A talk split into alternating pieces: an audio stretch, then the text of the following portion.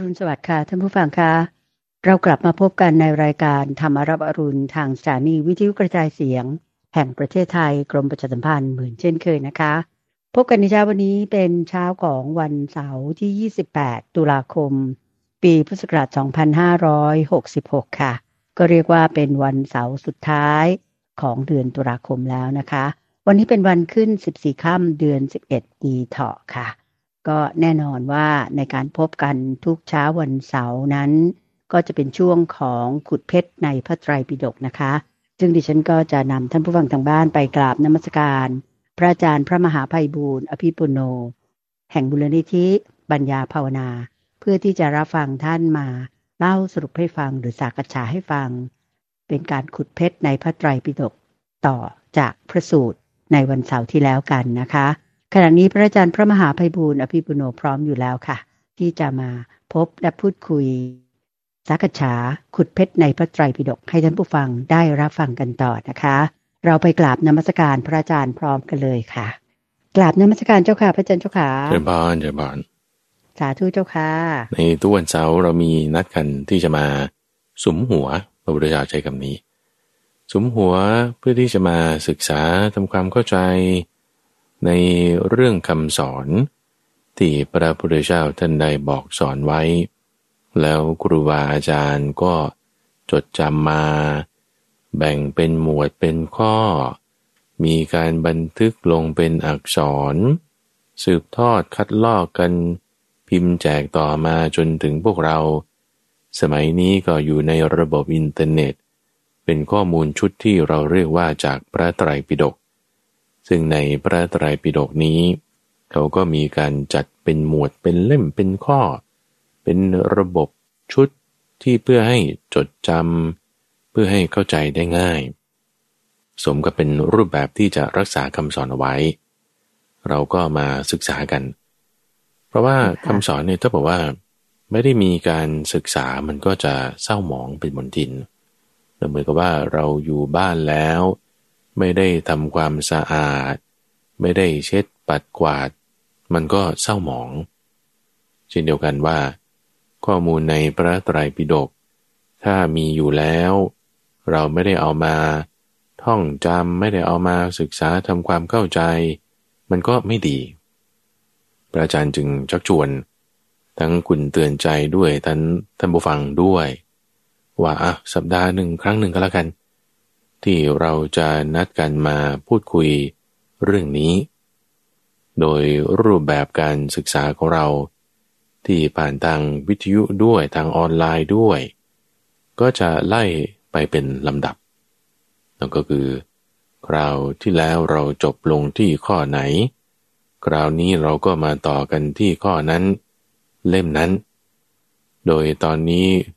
เราก็อยู่ในเล่ม คำพีที่ชื่อว่าอังคุตระนิกาย และการจัดหมวดหมู่ในพระไตรปิฎกเนี่ยเขามีจัดอยู่หลายแบบ แบบที่เรากำลังศึกษาอยู่นี้ ก็เรียกว่าจัดแบบอะไรที่มีจำนวนหัวข้อเท่ากัน ก็เอามาจัดรวมเอาไว้ด้วยกันศัพท์ภาษาตรงนี้เขาเรียกว่า อังคุตระ อังคุตระ คือท่านเปรียบเหมือนกับ อดอกไม้เนาะดอกไม้ถูกค่ะเออถ้าตะบวังไปซื้อดอกไม้ที่ตลาดเนี่ย มันก็จะมีแยกเป็นส่วนๆเนาะเช่น ดอกไม้ที่ไว้ใช้ร้อยพวงมาลัยกับแบบหนึ่งดอกไม้ไว้จัดแจกันกับแบบหนึ่ง คืออย่างเช่นว่า ถ้าดอกลิลลี่อย่างเงี้ย มันจะเอามาร้อยเป็นพวงมาลัยไม่ได้นะเจ้าค่ะ ก็จัดแจกันอย่างเดียว อ่าใส่แจกันอย่างเดียวเออแต่ถ้าดอกกุหลาบ เออบาง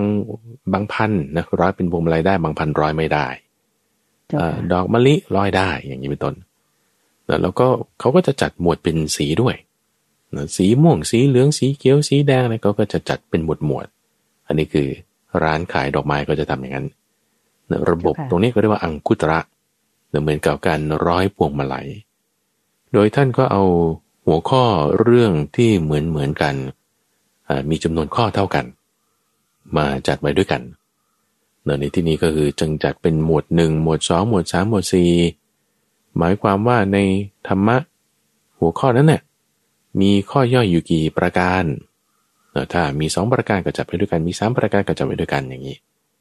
เนอะในตอนเนี้ยเราอยู่ในหมวดหัวข้อที่มีธรรมะหกประการ ก็เรียกว่าชากานิบาตนิบาตก็เป็นย่อยของนิกายลงไปอีกอย่างนี้นะแล้วก็เจ้าค่ะ ในคัมภีร์เล่มอื่นๆก็จะมีการจัดเรียงเป็นคนละแบบกันอ่อถ้าในสังยุตตนิกายก็จะจัดเรียงตามเนื้อหาละ เนื้อหาที่เกี่ยวกับเรื่องตัมพระนนท์เรื่องขันห้าเรื่องเท้าสกกาก็จะแยกไปแยกไป หรือถ้าในอ่อมัชฌิมนิกายนี้ก็จะแบ่งตามความยาวละ อันไหนเรื่องยาวไปทีฆารนิกาย อันไหนเรื่องกลางๆมามาจิมนิกายเป็นต้น จะมี แพทเทิร์นรูปแบบของการจัดรวบรวมอยู่แต่ตอนเนี้ยเราอยู่ในอังคุตรนิกาย หมวดที่มีธรรมะหกประการเราไล่ไปทีละข้อก็ใช่ชาการนิบาตตอนนี้ก็ข้อที่หนึ่งร้อยเจ็ดหนึ่งร้อยเจ็ดเจ้าค่ะ อันนี้ก็จะเป็นเรื่องพระสูตรที่ว่าด้วยราคะหรือราคสูตรถูกไหมถูเจ้ากค่ะต้องเป็นถูกต้องภาษาในเอ่อชุดเนี้ยเขาเรียกว่าเป็นเอ่อเป็นการจัดแบบอีกแบบหนึ่ง ที่ไม่เหมือนกับที่เราเคยศึกษากันมาเนอะเอ่อไม่ว่าจะหมวดหนึ่งหมวดสองหมวดสามหมวดสี่หมวดห้าจนถึงหมวดหกที่ก่อนก่อนหน้านี้นี่ก็จะไล่ไปทีละข้อละข้อละข้อนะนี่จะค่อนข้างชัดเจนเป็นชุดเป็นชุดหกข้อ อาจจะเปรียบเทียบส่วนเมืองจุดต่างๆบ้างอะไรก็ก็จะแล้วแต่รายละเอียดของแต่ละพระสูตรนั้น แต่ว่าในหมวดเนี้ยเอ่อมีความแบ่งกันแปลกนิดหนึ่ง โดยแบ่งออกเป็นครึ่งครึ่ง นะครึ่งละสามครึ่งละสามเจ้าค่ะสามบวกสามก็ได้สาหมกข้อสามข้อออ่าใช่ โดยสามอย่างแรก ก็มีเพื่อที่จะละสามอย่างหลังสามอย่างหลังมีก็เพื่อที่จะละสามอย่างแรก แล้วก็จะเรียกได้ว่าเป็นคู่ตรงข้ามกัน แต่ตรงข้ามกันแบบว่าให้ละกันได้เนาะละกันได้ ซึ่งอันนี้คือทั้ง สิบข้อจากนี้ไปเลยเนาะนี่เราอยู่ข้อหนึ่งร้อยเจ็ดเนาะร้อยแปดร้อยเก้าจนถึงร้อยสิบเจ็ดร้อยสิบหกไปเลยเนี่ยเอ่อที่ว่าจะเป็นแต่ละชุดชุดเนี่ยจะมีสองชุดเนาะชุดละสามข้อ เพื่อให้ละกันละกัน แล้วก็อยากจะให้ท่านผู้ฟังเนี่ยเอ่อสังเกตเปรียบเทียบด้วยนะว่าโอ้สิ่งนี้มีเพื่อละสิ่งนี้ สิ่งนี้ทำเพื่อละสิ่งนี้คือมันจะไม่ได้ตรงข้ามกันทีเดียวเดี๋ยวเดี๋ยวเดี๋ยวลองลองลองดูแล้วกันเนาะลองเหดูมือนกับเป็นเหตุเป็นผลกันอย่างนั้น ใช่ไหมเจ้าค่ะถ้าทำสิ่งนี้อ่าก็จะทำให้ละสิ่งนั้นได้ใช่ใช่นะใช่เจ้าค่ะใช่ถูกต้องถูถ้ากต้องที่โยมดูอะเจ้าเดี๋ยวค่ะเดี๋ยวลองไล่กันไปทีทีละข้อทีละข้อเนาะได้เจ้าค่ะ เราก็มาที่ข้อหนึ่งร้อยเจ็ดว่าด้วยราคาที่พูดถึงราคาเนี่ยเพราะมันเป็นข้อแรกในประการแรกค่ะโดยเขาก็ยกถึงราคะโทสะและโมหะ ราคะโทสะโมหะก็คือกิเลสนั่นเองใช่ไหมอืมกิเลสจ้าค่ะราคะก็ลักษณะว่าแบบให้หิวให้อยาก โทสะก็โอ้โหให้ร้อนให้โกรธ โมหะก็ให้มืด ให้ไม่เข้าใจให้หลงเออสามอย่าง ก็คือหิว ร้อนแล้วก็มืด นี่คืออาการที่จะเกิดขึ้นในช่องทางใจถ้า เรามีกิเลสออกมาในช่องทางใจมากเจ้า ถ้าค่ะราคะเข้าทำงาน จิตใจเราก็จะรู้สึกหิวอยากได้ ถ้าโทสะมันมีมากมันก็จะร้อนอ่ามันก็จะมีความโกรธมีความไม่พอใจ โมหะก็จะมืดไม่เห็นไม่เข้าใจทำไม่ถูกในสามอย่างนี้ทีนี้ท่านแบ่งชุดแรก ราคาโทสะโมหะเนาะชุดที่สองเจ้าค่ะก็คือข้อที่สี่ห้าหกสี่ห้าหกเนี่ยนะ เป็นธรรมะหกประการเนี่ย สามอย่างหลังนี่มีเพื่อที่จะละสามอย่างแรก โดยท่านบอกไว้เจาะจงเลยบอกว่า เจริญอสุภะเพื่อละราคะ เจริญเมตตาเพื่อละโทสะ เจริญปัญญา เพื่อละโมหะ โอเคนะ เอาเราไล่ไปทีละคู่ละคู่นะคุณอาจารย์เนาะ เจ้าค่ะอ่าพูดถึงอสุภะเพื่อละราคะ ราคะคือความหิว ความอยาก ความต้องการ ความกำหนัดทั้งหลายอ่านะเจ้าค่ะพวกนั้นใช่เจ้าค่ะ ทีนี้ถ้าตรงข้ามกับไม่มีไม่มีราคะก็ต้องเป็นอาราคะเนอะอาราคะก็คือไม่หิวไม่ต้องการไม่อยากเจะมาที่นี้เราจะไปถึงจุดนั้นได้ ตรงนี้แหละที่ว่าอสุภะนี่จะเป็นตัวพาไป อ่ามันมันเป็นที่คุณตาใจว่านะเป็นเหตุเป็นผลของกันและกัน อืมเจ้าค่ะ จะให้ไปหาจุดที่มันตรงข้ามได้เนี่ย มันก็ต้องมีเหตุในที่นี้คืออสุภะเพื่อที่จะไปหาอาราคะ คือความไม่มีราคะ จะให้ไม่มีโทสะได้คืออาโทสะมันก็ต้องมีเหตุในที่นี้คือเมตตาเพื่อที่จะไปหาอาโทสะจะให้ไม่มีโมหะคือเป็นอะโมหะได้ ก็ต้องมีปัญญาเป็นเหตุ ให้ไปถึงอะโมหะได้เจ้าค่ะซึ่งอันนี้เราเราดูดูเนี่ยนี่อสุภาพมันก็เป็น วิธีการปฏิบัติอย่างหนึ่งหมายถึงเป็นกรรมฐานอย่างหนึ่งก็เรียกอสุภกรรมฐานเจ้าค่ะเมตตานี่ก็เป็นการปฏิบัติทางจิตนะเป็นพรหมิหารเราเป็นหนึ่งในพรหมิหารสี่คือเมตตาเจ้าค่ะให้ปัญญานี่ก็เป็นหนึ่งในวิธีปฏิบัติเป็นมรรคแปดนะหนึ่งในมรรคแปดอะเอ่อศีลสมาธิปัญญาปัญญาคือตรงนี้เพื่อละโมหะเพราะฉะนั้นไอ้กองของอสุภะเมตตาปัญญานี่มันก็จึงอยู่ในหมวดของมรรคแปดอยู่ในหมวดของมรรคแปดเจริญแล้วก็ละละราคะโทสะโมหะอธิบายคำว่าอสุภะสักนิดหนึ่งนะเดี๋ยวจะดีเจ้าค่ะคำนี้ก็มาจากคำว่าสุภะสุภะนี่หมายถึงว่าของสวยงาม ของที่ดีงาม คนที่ชื่อว่าสุพัฒสุภะพวกนี้คือมาจากรากศัพท์คำนี้เลยนะสวยงามอืมดีงาม แล้วก็น่าดูน่าชมอ่าน่าใคร่สุภะ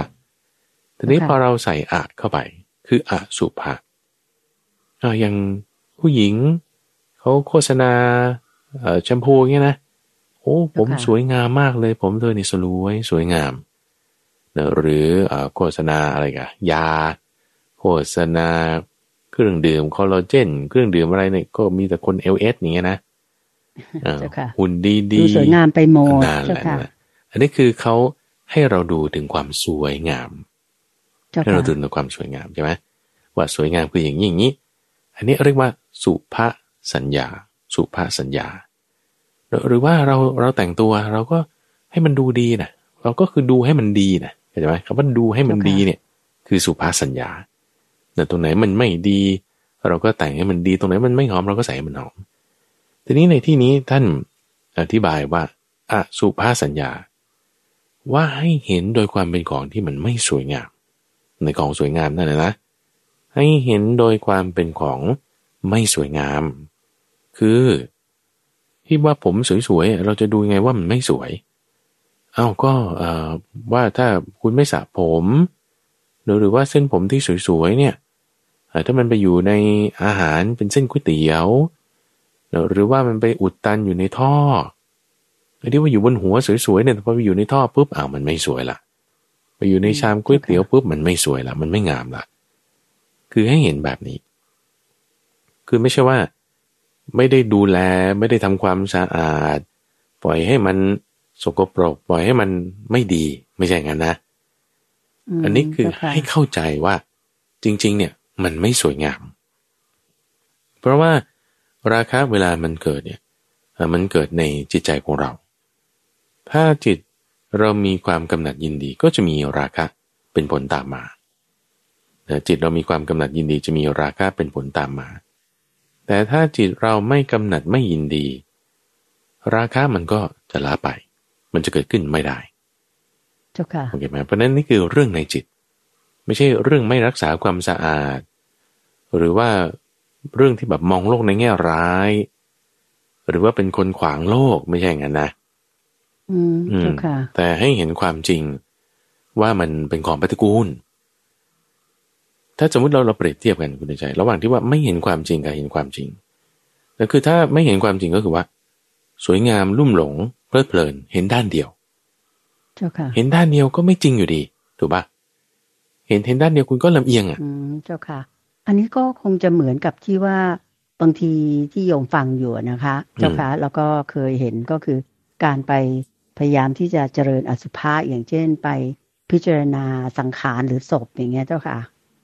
อย่างสมัยอ่าที่พี่ชายของโยมมีชีวิตอยู่ก็จะบอกว่าไป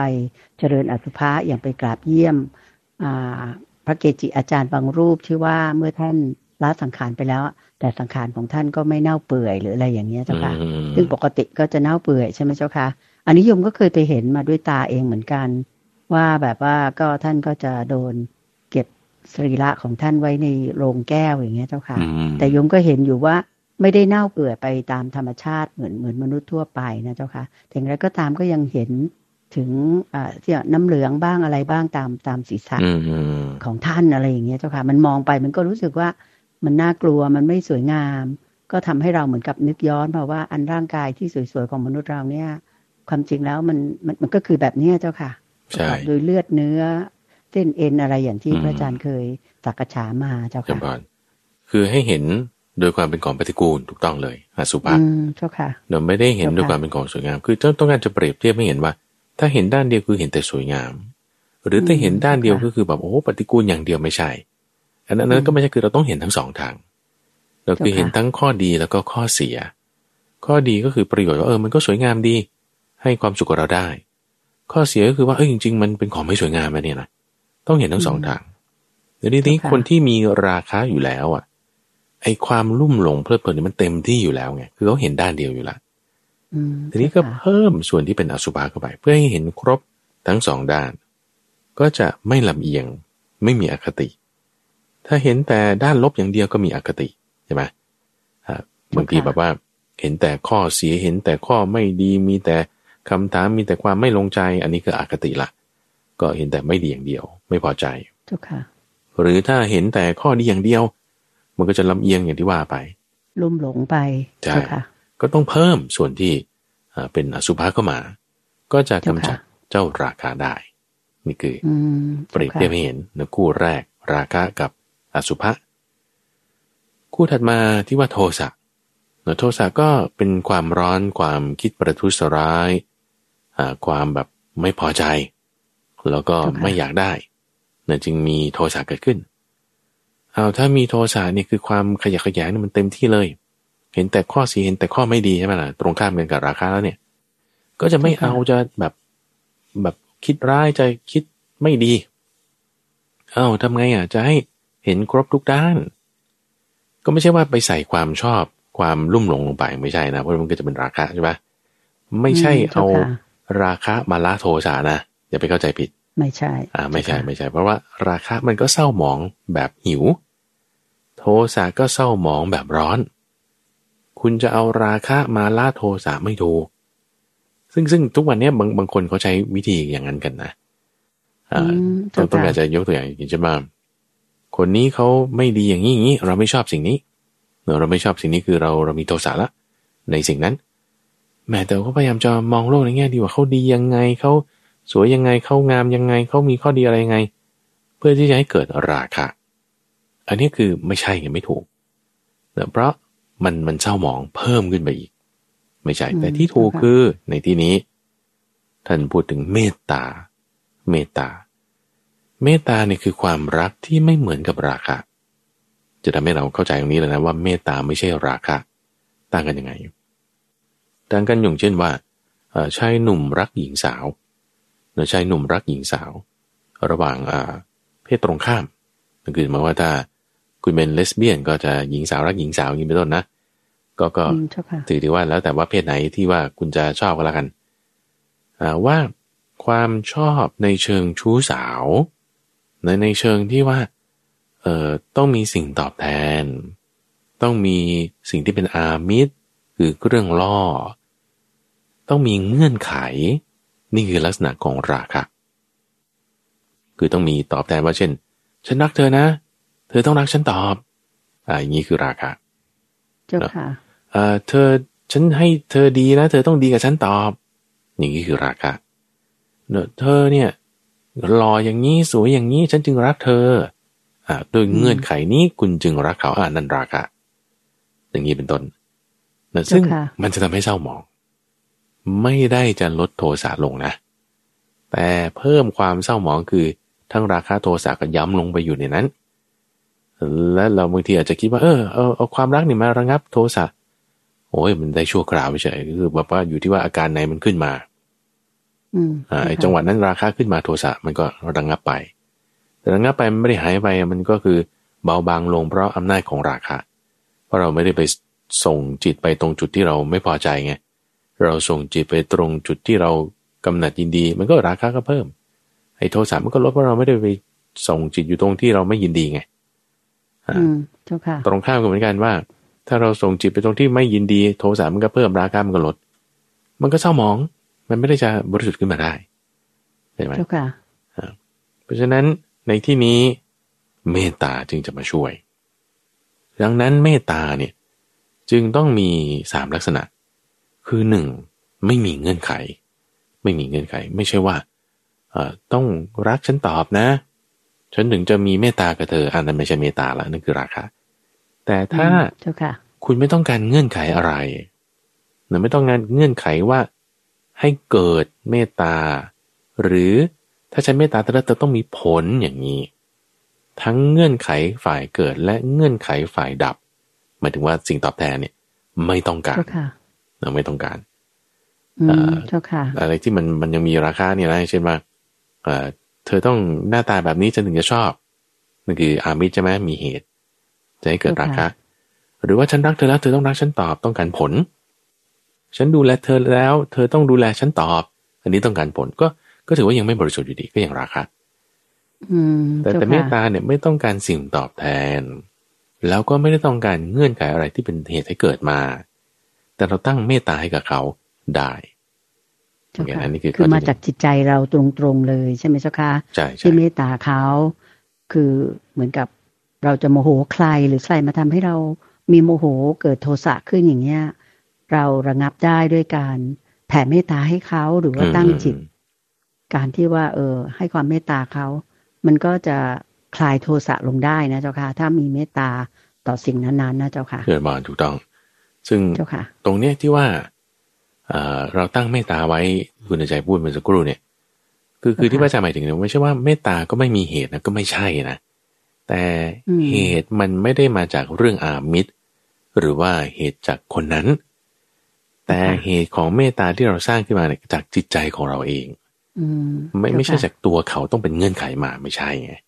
อืมเอ่เจ้าอค่ะหรือไม่ใช่ว่าเราต้องการผลอย่างนี้เราจึงสร้างเมตตาขึ้นมาไม่ใช่ไง ใช่ไหมมันไม่ใช่เงื่อนไขแบบนี้ในข้อที่หนึ่ง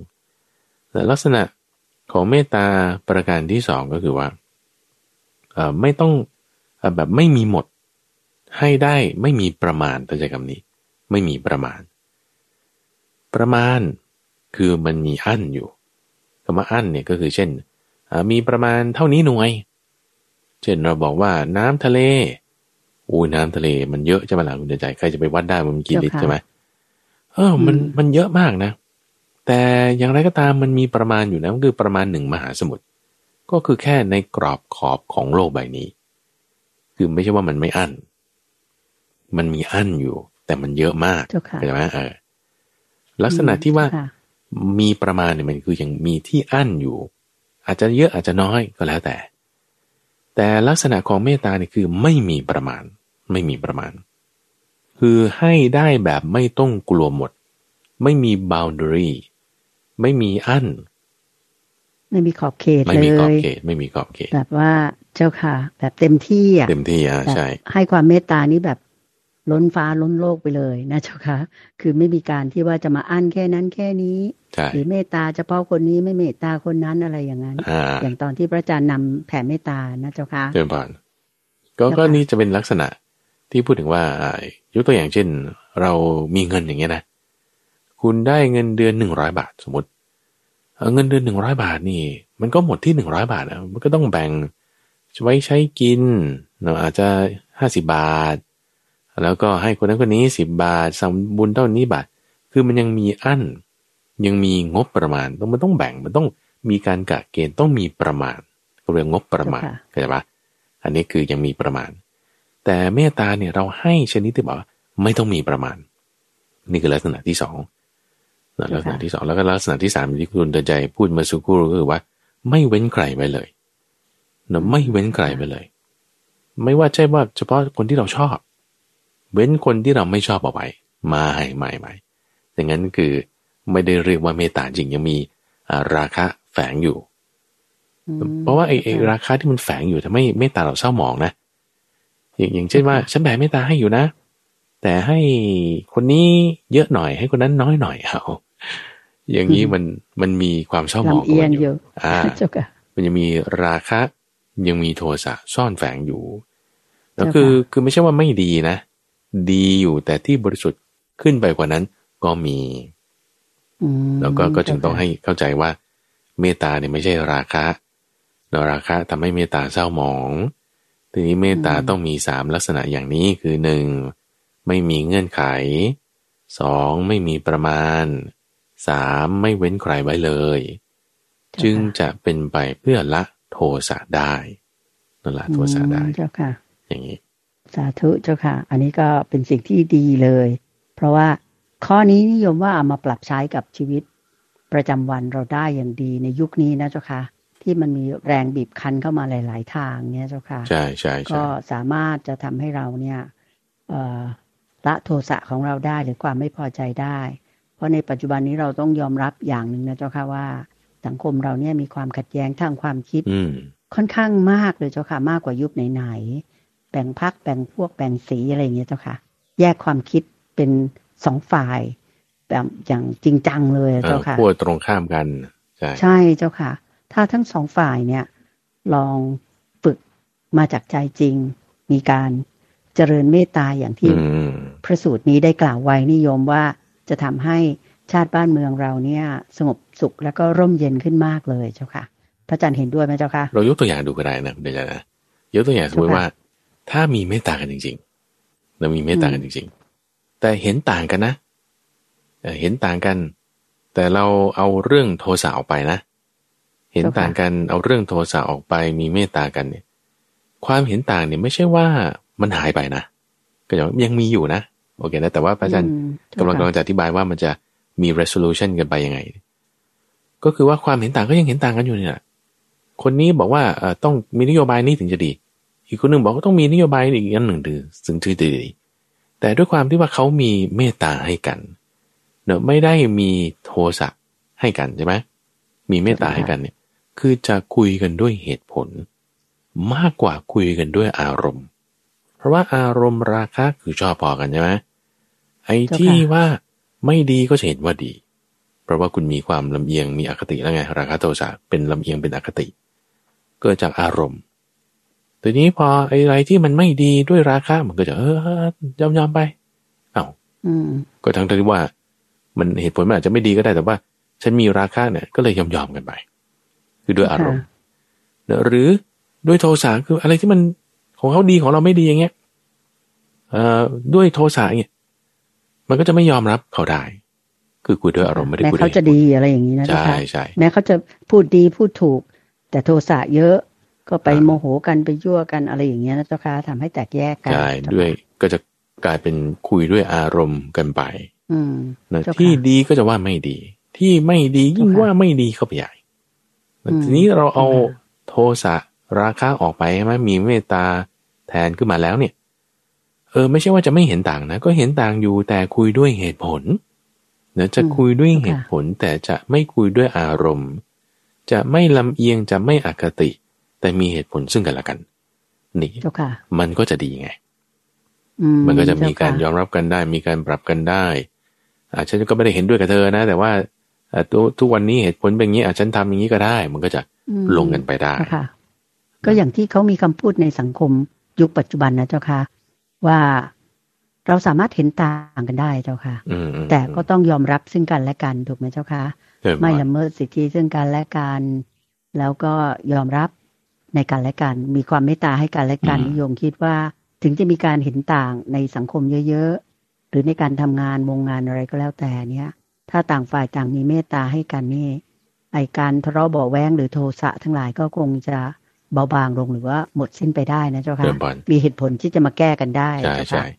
มันมันก็เจ้าค่ะจึงมาสืบเนื่องมาข้อที่สามนี้ด้วย คุณใจมเรื่องของความหลงเจ้าค่ะคือโมหะใช่ไหมว่าอืมเจ้าค่ะเฮ้ยเราต้องเจริญปัญญานะเพื่อที่จะละโมหะทีนี้เจ้าค่ะคนคนเรามันเป็นอย่างนี้ว่า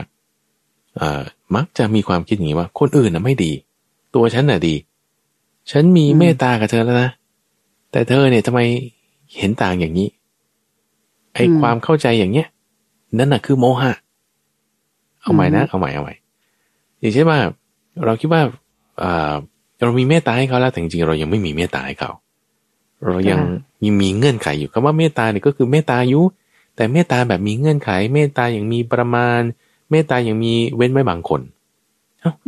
ก็หมายความว่ามันมันเป็นราคะกับมันเป็นโทสะนั่นแหละ คือด้วยราคะทำให้เมตตาแปดเปื้อน โทสะก็ไม่ละไปจริงเจ้าค่ะแล้วที่ไม่เข้าใจว่าเอ้ยฉันก็มีเมตตาแล้วนะ แต่ว่าแบบเมตตาแบบปลอมๆอะมันคือเป็นราคะมาเปื้อนโทสะอย่างเงี้ยนะก็เลยคิดว่าฉันมีแล้ว นั่นคือโมหะเลยไงอืมโมหะ คือความหลง หลงเข้าใจว่า ราคะคือเมตตาอืม หลงเจ้าค่ะเข้าใจว่าที่ฉันมีเมตตาเนี่ยโทสะหายไปแล้ว แต่ว่ายังมีโยอย่างเงี้ยอืมไอ้ความหลงเนี่ย คือโมหะไงเข้าใจว่าเจ้าค่ะเพราะฉะนั้นมันก็ต้องเอาปัญญามาแก้ไอ้ไอ้เจ้าความหลงนี่มันจึงครอบงำทุกสิ่งทุกอย่างเอาไว้ แล้วเราเราจะมั่นใจได้ไงว่าเอ้ยนี่เราไม่เข้าข้างตัวเองอันนี้นะเออ เราเอ้ยมีเมตตาเนี่ยเมตตาจริงว่าหรือเมตตาปลอมๆ เราว่าเรามีเมตตาแล้วนะแต่ทำไมเขายังไม่ดีอยู่ เราก็เลยว่าเขาไม่ดี เราก็เลยคิดว่าเราดีไอ้ความคิดเนี่ยมันโมหะชัดๆเลยมนะคือความหลงใช่ไหมล่ะในที่นี้ท่านจึงต้องมีความอ่าปัญญามาประกอบด้วยนำปัญญามาประกอบเพื่อที่จะละเจ้าโมหะให้มันได้เจ้าค่ะเพราะว่าจุดที่มันมืด เรามองไม่เห็น แล้วเราก็ไม่รู้ด้วยว่าเราไม่เข้าใจหรือเราไม่รู้อะไรเจ้าในค่ะความที่เราก็ไม่รู้ว่าเราผิดหรือเปล่าหรือผิดแล้วเราก็ไม่รู้ด้วยเนี่ยนั่นคือโมหะเจ้าค่ะนั่นคือโมหะเอ่ออืมเพราะฉะนั้นจะแก้ได้ก็ต้องเอาปัญญามาใส่เพิ่มเอาแล้วปัญญาจะมาจากไหน เราก็ไม่ได้มีปัญญามาตั้งแต่แรกใช่ไหมปัญญาก็ ในที่นี้จะเจริญปัญญาได้มันก็อาศัยเหตุปัจจัยหลายอย่างเนาะเอ่อหนึ่งอย่างที่พระพุทธเจ้าเคยอธิบายไว้คือกัลยาณมิตรแล้วเรามีกัลยาณมิตร เออ จะมาช่วยให้เกิดปัญญาได้ เจ้าค่ะ เหมือนคบคนดีใช่ถูกไหมเจ้าค่ะ ถูกต้องกัลยาณมิตรในที่นี้ก็จะมีหลายนัยยะคุณใจอาจจะอ่าอย่างเช่น คนบุคคลที่พูดถึงนี้ก็ได้นะก็เป็นคนดีได้ เป็นเป็นครับกัลยาณมิตรได้ หรือเอาคำสอนของพระพุทธเจ้าก็ได้เนาะเอาครับคำสอนเนี่ยเป็นกัลยาณมิตรก็ได้ เจ้าค่ะ หรือเอาครูบาอาจารย์ ครูบาอาจารย์ไล่มาตั้งแต่พระพุทธเจ้า พระพุทธเจ้าไม่อยู่แล้วก็เอาคำสอน หรือเอาครูบาอาจารย์ร่วมสมัยที่ยังมีชีวิตอยู่ จนถึงเจ้าสมัยค่ะปัจจุบันอย่างนี้ก็ได้ พระเจ้าประสงค์ที่ว่าปฏิบัติดีปฏิบัติชอบ เอาบุคคลเจ้าค่ะเหล่านั้นเป็นกัลยาณมิตร เพื่อให้เกิดปัญญาเรา ชี้แนวทางว่า เอออย่างนี้คือ เป็นความดีอย่างนี้คือความไม่ดีเอาเราเจ้าค่ะรู้ชัดข้อนี้ปัญญาก็จะเกิดขึ้นได้ อืมเจ้าค่ะคำว่าเอ่อเอาพระเจ้าประสงค์หรือว่าบรรดาท่านเกจิอาจารย์ที่เป็นพระปฏิบัติดีปฏิบัติชอบ แล้วก็สุปฏิปันโน เป็นกัลยาณมิตรนี่โยมคิดว่า อันนี้คงไม่ได้หมายถึงแคบแค่ว่าเราต้องไป เข้าหาท่านหรือว่าไปรู้จักมักจีเป็นการส่วนตัวนะเจ้าค่ะโยมว่าน่าจะใช้พระธรรมคำสอนหรือว่าอ่าการเทศน์ของท่านที่มีทั่วๆไปมีตามหนังสือบ้างอืมอะไรบ้างอย่างเนี้ยเจ้าค่ะ ก็สามารถจะนำสิ่งเหล่านั้นที่คำสอนของท่านเนี่ย มาเป็นกัลยาณมิตรเราได้เช่นกัน ถ้าโยมพูดแบบนี้อ่าใช้ได้ไหมเจ้าค่ะถูพระกอาจารต้องย์เลคะยถูกต้องเลยอืมเจ้าค่ะแล้วก็หลักการเดียวกันกับเรื่องคำสอนของพระพุทธเจ้านั่นเองเจ้า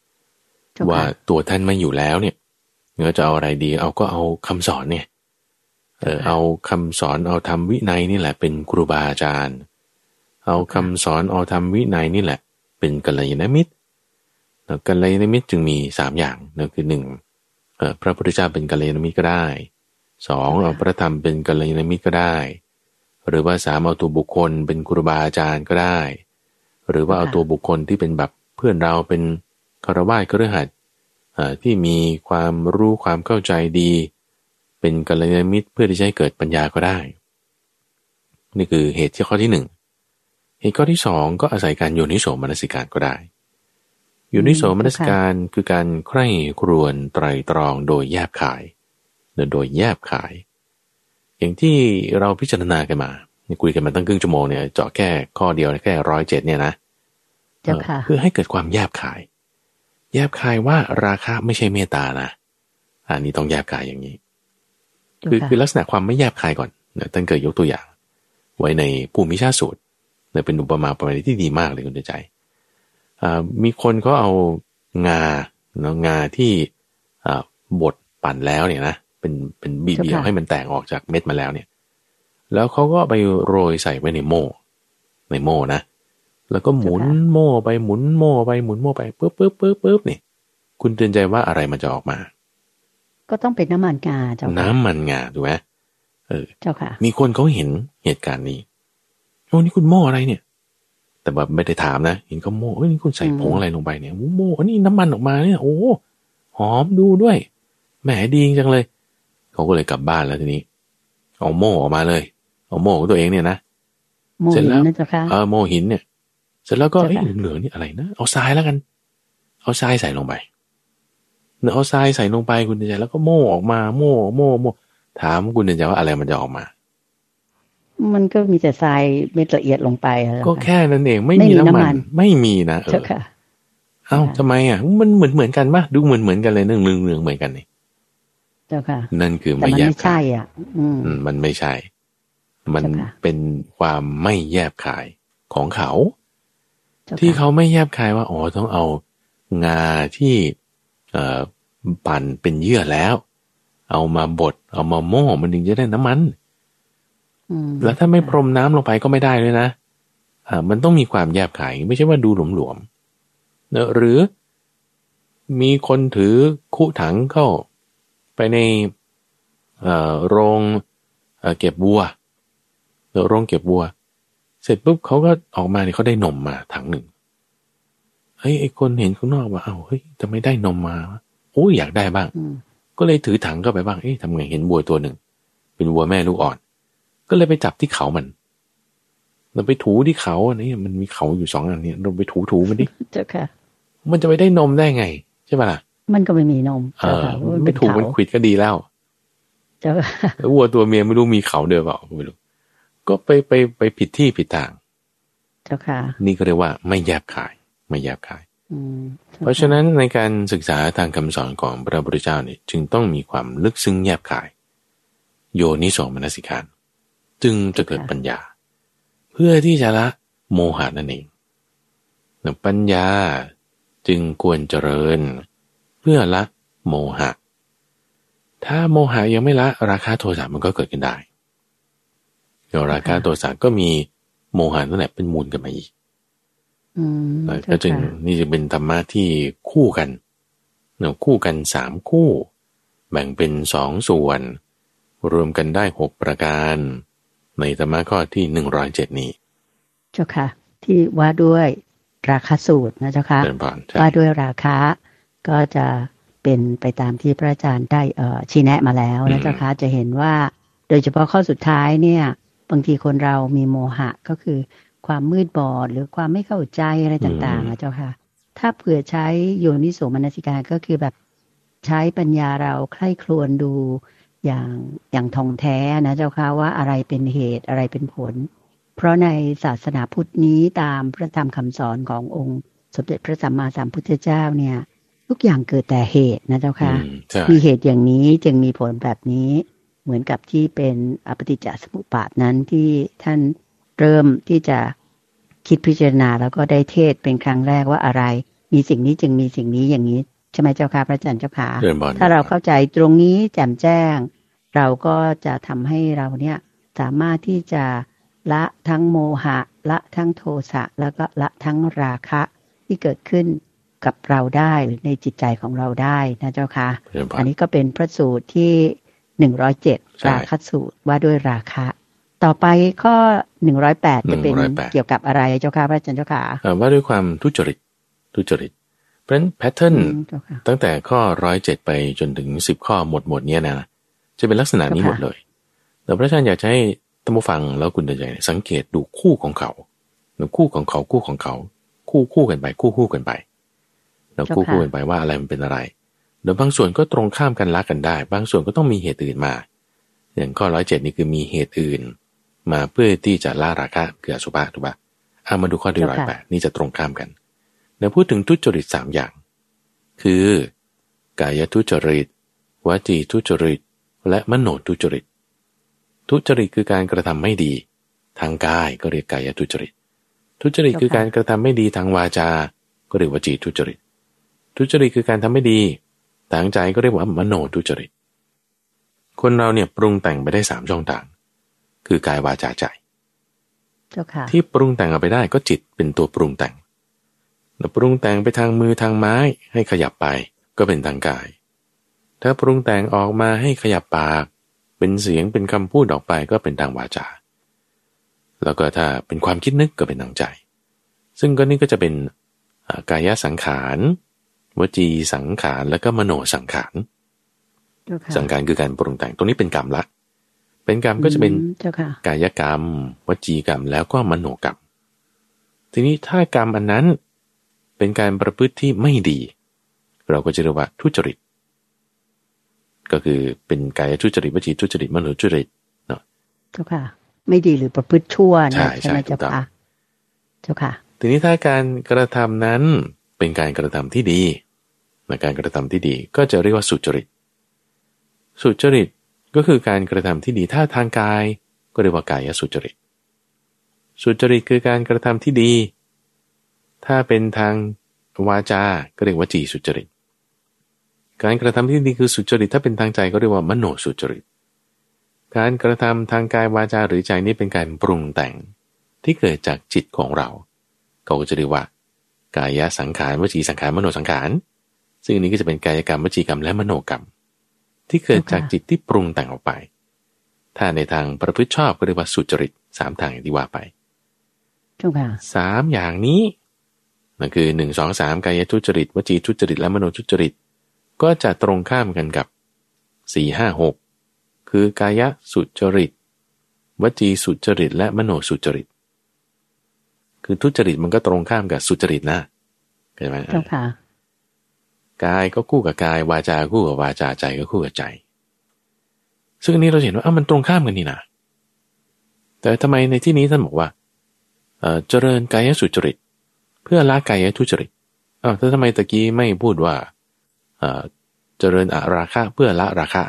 ทำไมเจริญอสุภะเห็นปะอืมค่ะทำไมตะกี้บอกเมตตาเพื่อละโทสะ จะเอาเหตุอื่นขึ้นมาทำไมไม่บอกว่าเจริญอะโทสะเพื่อละโทสะเออแต่ไม่ข้อร้อยแปดนี่บอก เจริญวจีสุจริตเพื่อละวจีทุจริต คุณใหญ่มาบางทีเอาตรงข้ามมาใส่กันเพราะว่ามันละกันได้ เพราะอะไรเราเรามาดูข้อนี้กันนิดหนึ่งว่า อย่างที่พระอาจารย์พยายามจะเท้าความนะว่า จริง ๆ ไอ้กรรมสามทางเนี่ย การปรุงแต่งสามช่องเนี่ย กายวาจาใจเนี่ย มันมาที่หลังแล้ว มันมาที่หลังจากการปรุงแต่งของจิตของเรา จิตเรามีการปรุงแต่งคือสังขาร ก็จึงเป็นกายสังขารวิจิสังขารมโนสังขาร ที่เป็นผลของจิตเราอีกทีหนึ่งที่มีอะไร ราคะโทสะหรือโมหะนั่นแหละ ถ้าจิตคุณมีราคะโทสะหรือโมหะ การปรุงแต่งของจิตนั้นออกไปทางกายก็เป็นกายทุจริต การปรุงแต่งของจิตนั้นออกไปทางวาจา ก็จะเป็นวจีสังขารเป็นวจีกรรมเนี่ยก็จะเป็นวจีทุจริต การปรุงแต่งของจิตที่จะออกไปทางใจ จะเป็นมโนสังการเป็นมโนกรรมเนี่ยก็จะเป็นมโนทุจริตไงด้วยอำนาจของราคะโทสะหรือโมหะ หรือทั้งสามอย่าง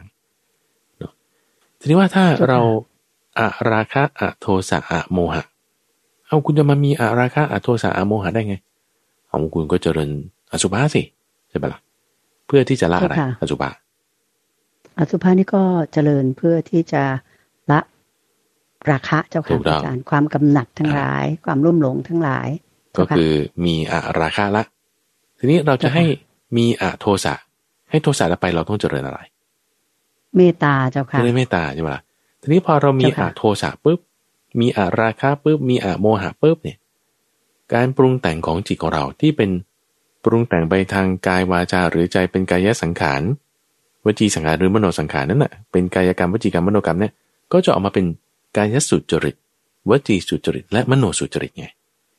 เจ้าค่ะสุจริตเนี่ยมันจึงเป็นผลของการปรุงแต่งของจิตที่มีอะไรเป็นเหตุมาแล้วเข้าใจไหมฮะเจ้าค่ะ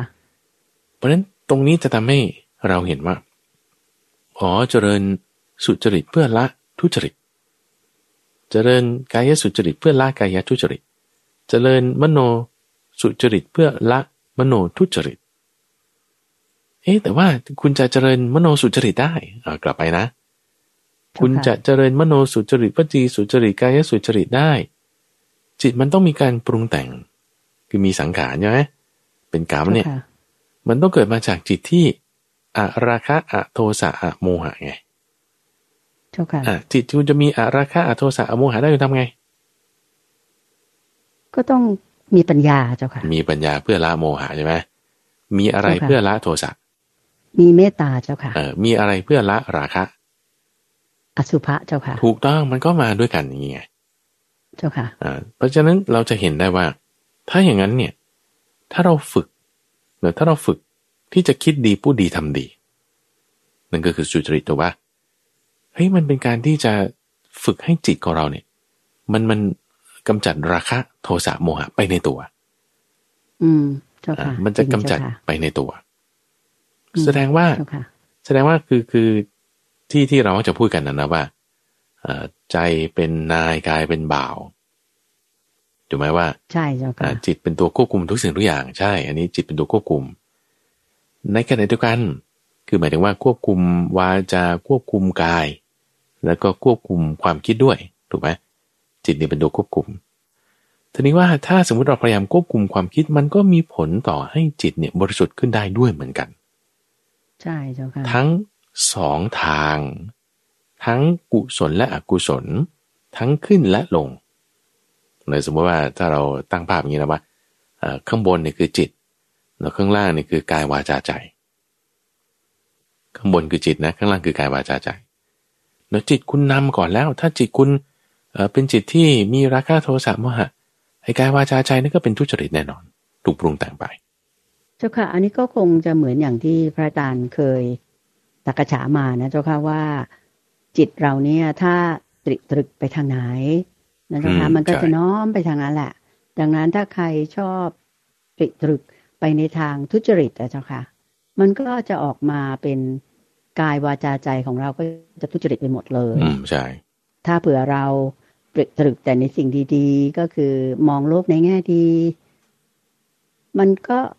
น้อมมาทางกาย วาจาใจของเราที่จะ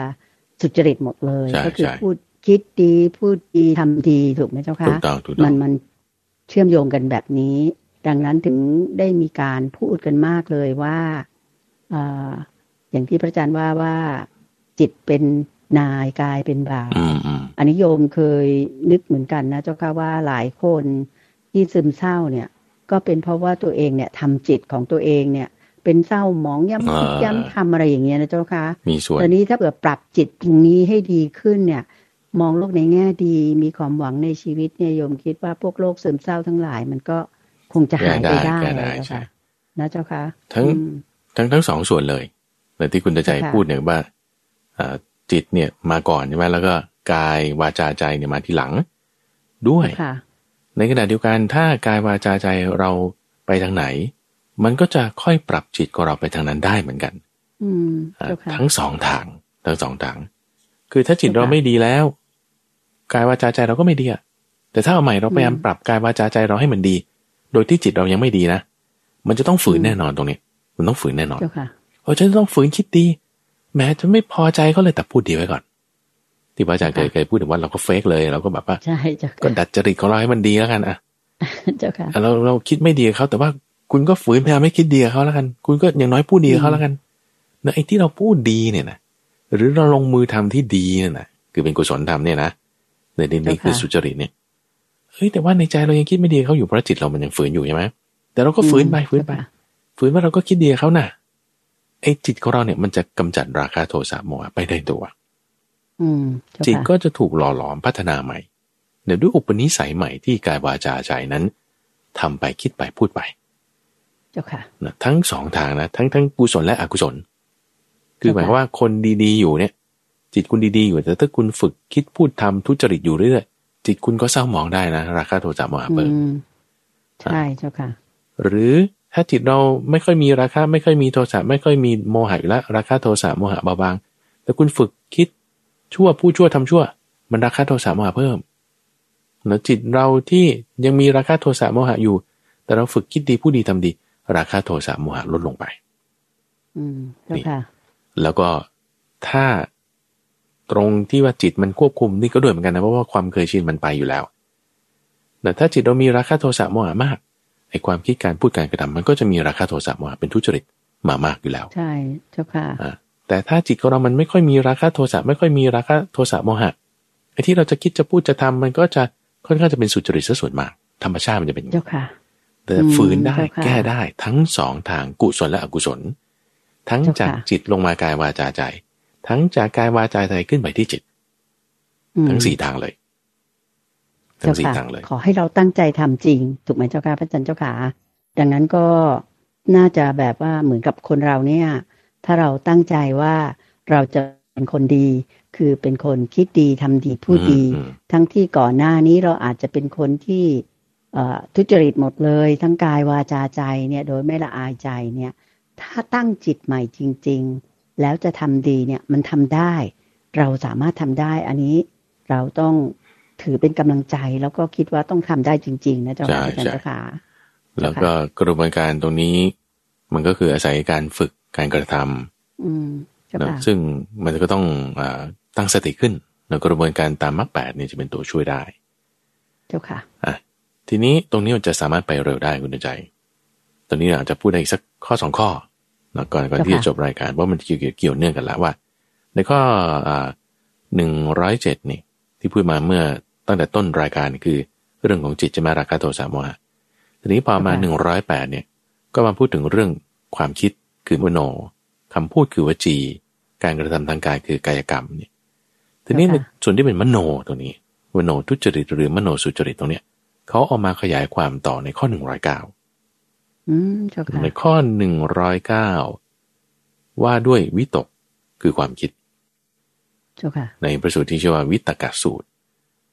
ก็เลยอยากจะพูดข้อหนึ่งร้อยเก้าหนึ่งร้อยสิบแล้วก็หนึ่งร้อยสิบเอ็ดไปด้วยกันเลย เนาะสามอย่างนี้ไปด้วยกันเลย คือจะเป็นลักษณะเดียวกันมาเลยเจ้าค่ะว่าความคิดข้อหนึ่งร้อยเก้านะใช้คำว่าวิตก ข้อหนึ่งร้อยสิบท่านใช้คำว่าสัญญา แล้วข้อหนึ่งร้อยสิบเอ็ดใช้คำว่าธาตุธาตุความคิดสัญญาและธาตุสามอย่างนี้เนะเป็นเรื่องของกามก็ใช้ว่ากามาวิตกนะสามสามประการแรกนะคือกามาวิตกพยาบาทวิตกวิหิงสาวิตก กามาวิตกคือความคิดในทางกาม พยาบาทวิตกคือความคิดในทางพยาบาท วิหิงสาวิตกคือความคิดในทางเบียดเบียนสามอย่างนี้ ความคิดเป็นในทางการพยาบาทและเบียดเบียน ในข้อร้อยสิบก็เป็นสัญญาเปลี่ยนจากคำความคิดเนี่ยเป็นสัญญาสัญญาหมายถึง ความหมายรู้ หมายรู้ว่านี่คือกาม หมายรู้ว่านี่คือพยาบาท หมายรู้ว่านี่คือเบียดเบียนมาด้วยกัน แล้วก็ที่ร้อยสิบเอ็ดก็คือเป็นธาตุแล้วธาตุคือกรรมธาตุ พยาบาทธาตุและธาตุคือความเบียดเบียนสามอย่างเจ้าค่ะซึ่งมันเป็นซีรีส์ด้วยเดียวกันมา คุณจะมามีความคิดเบียดเบียนได้ คุณก็ต้องมีความหมายรู้ว่าเบียดเบียนมันเป็นยังไงนี่คือสัญญาแต่จะมามีค่ะวิตกได้คุณต้องมีสัญญา คุณจะมามีสัญญาความหมายรู้ว่านี่คือเบียดเบียนเป็นวิหิงสาได้ มันก็ต้องมีวิหิงสาธาตุมาก่อน มันก็จึงมีธาตุคือความเบียดเบียนต้องมีมาก่อนอื มมันก็เจ้ามันค่ะเป็นซีรีส์กันมานะต่อต่อเนื่องกันมาเอ่อพยาบาทก็เหมือนกันพยาบาทคือความคิดปองร้ายแล้วคุณจะมาคิดปองร้ายได้คุณก็ต้องมีความหมายรู้เรื่องการปองร้ายมาก่อนนั่นคือ พยาบาทสัญญา เจ้าค่ะอ่าจะมามีพยาบาทสัญญาได้มันก็ต้องมีธาตุเกี่ยวกับการพยาบาทนั่นคือธาตุพยาบาทมาก่อน อืมเจ้าค่ะ เหมือนมันกับมันมีเชื้อมาก่อนอ่าใช่ใช่ไหมใช่เจ้าค่ะเลยเกิดความรู้สึกนั้นๆขึ้นใช่เชื้อนั่นก็คือธาตุ แล้วก็มาเป็นเจ้าค่ะความหมายรู้คือสัญญา แล้วก็มาเป็นความคิดนึกคือวิตกแล้วกามก็เหมือนกันจ้าค่ะเฮ้ยเรามามีความคิดนึกทางการได้ไงอ่านั่นคือการมาวิตก คุณก็ต้องมีความหมายรู้ทางการมาก่อนนั่นคือการมาสัญญาเจ้าค่ะคุณจะมามีความหมายรู้ในทางการได้มันก็ต้องมีการมาธาตุมาก่อน คือธาตุคือกามอ่าคือเอลเมนต์ตรงนี้มันมีมาเจ้าค่ะในทั้งสามประการนี้ การปฏิบัติเบียดเบียน ในทั้งสามแบบของมันคือ ความคิด ความหมายรู้และธาตุเนี้ยก็จะละได้นะด้วยธรรมะสามประการ ที่จะพูดต่อไปนี้ข้อสี่ข้อห้าข้อหกประการที่สี่ประการที่ห้าและประการที่หกของข้อที่ร้อยเก้าร้อยสิบและร้อยสิบเอ็ดนั่นก็คือเนคขมมะเนคขมมะหมายถึงความตรึกตรึกในการหลีกออกจากกามอาพยาบาทคือความตรึกตรึกในการไม่คิดปองร้ายไม่พยาบาท และอย่างที่สามคืออวิหิงสา คือการไม่เบียดเบียนแล้วเราจะละความคิดในทางเบียดเบียนได้ก็ต้องมีความคิดในทางไม่เบียดเบียน ก็คือลักษณะเดียวกันกับที่เราพูดเมื่อสักครู่ข้อร้อยแปดกายวาจาใจใช่ไหมนี่คือเขาเอาส่วนที่เป็นใจเนี่ยมาขยายความเพิ่มเติม อืมเจ้าค่ะ ว่าในใจเนี่ย มันก็มีทางการปฏิบัติเบียดเบียนนะ ในทางอกุศลที่ว่ามโนจุจริตเนี่ยการปฏิบัติเบียดเบียน ส่วนมโนสุจริตเนี่ย มโนสุจริตเนี่ยคือความคิดในการหลีออกจากกาม ไม่พยาบาทและไม่เบียดเบียนนั่นเองเอามาขยายความเพิ่มเติมอันนี้ก็ก็ไม่ยากอะไร แล้วก็ละเอียดลงไปละเอียดลงไปอะจากความคิดนึกธรรมดาเป็นวิตกใช่ไหมที่เราจะพูดถึงว่าเป็นมโนสุจริตหรือมโนจุจริตเนี่ย มันก็คือการปฏิบัติหรือเบียดเบียนนั่นเองเนี่ยเป็นความคิดนั่นเอง จะมีความคิดได้มันก็ต้องมีความหมายรู้คือสัญญามาก่อน จะมีสัญญาได้ก็ต้องมีธาตุของมันมาก่อนก็ลักษณะเดียวกันมาเลย แล้วก็เป็นซีรีส์ข้อร้อยเก้าร้อยสิบและร้อยสิบเอ็ดนั่นเอง เจ้าค่ะ อืมเจ้าค่ะสาธุเจ้าค่ะ ก็คิดว่าวันนี้ เอ่อท่านผู้ฟังก็ได้รับฟังพระอาจารย์พระมหาภัยบูรณ์อภิปุโน แห่งบุรณิธิปัญญาภาวนาท่านได้มาจากกระฉาหรือว่าเล่าอธิบายให้ฟังถึงพระสูตร สำคัญเนี่ยประมาณสามสี่พระสูตร ซึ่งก็เป็นเรื่องเกี่ยวเนื่องกับกายวาจาใจของเราก็คือเรื่องของอราคะโทสะโมหะ ซึ่งแน่นอนว่าทุกท่านคงยอมรับว่า ไม่ว่าคนในชาติใดศาสนาใดเชื้อชาติใดก็ตาม ก็ถ้าเป็นคนเป็นมนุษย์เนี่ย มันก็มีความรู้สึกสามอย่างนี่แหละ ในชีวิตของเรา แล้วพระพุทธองค์ก็ได้ มีการสอนว่าจีแนะว่าเราจะละโทสะโมหะ แล้วก็กามราคะของเราได้อย่างไรบ้าง ซึ่งถ้าท่านฟังตั้งใจฟังกันดี ๆ นั้นเนี่ยดิฉันเชื่อมั่นว่าท่านผู้ฟังทางบ้านที่เราฟังเช้าวันนี้คงจะนำไปปรับใช้กับตัวของท่านเอง หรือว่าใช้ในครอบครัว ในสังคม ในสภาพแวดล้อมทำให้สังคม ซึ่งเป็นส่วนใหญ่และประเทศชาตินั้นเนี่ยมีความสงบสุขกันได้อย่างดีทีเดียว ไม่ว่าอะไรจะเกิดขึ้นในชาติบ้านเมืองของเรา ถ้าเรามีธรรมะที่พระพุทธองค์ได้ชี้แนะไว้นี้ คงจะทำให้เกิดความสงบสุขร่มเย็นกันได้ เห็นต่างกันได้ค่ะ แต่ว่าต้องมีจิตเมตตาต่อกัน อันนี้คิดว่าท่านผู้ฟังดิฉันคงไม่ต้องย้ำอะไรแล้ว เราได้ความรู้ที่ดีมาก ๆเลยนะคะ เช้าวันนี้โยมคงต้องขออนุญาตนำท่านผู้ฟังทางบ้านกราบขอบพระคุณ และกราบนมัสการลาพระอาจารย์พระมหาภัยบุญอภิปโน เพียงแค่นี้เจ้าค่ะ พระอาจารย์เจ้าขาแล้วก็ขอเชิญท่านผู้ฟังทางบ้านตามมารับฟัง พระอาจารย์พระมหาภัยบุญอภิปโน แห่งบุรณิธิปัญญาภาวนา มาขุดเพชรในพระไตรปิฎกให้เราได้รับฟังกันต่อในวันเสาร์หน้า ทางสถานีวิทยุกระจายเสียงแห่งประเทศไทยนี้เหมือนเคยสำหรับวันนี้ กราบขอบพระคุณและกราบนมัสการเจ้าค่ะพระอาจารย์เจ้าค่ะเจริญพรเจริญพรสาธุเจ้าค่ะ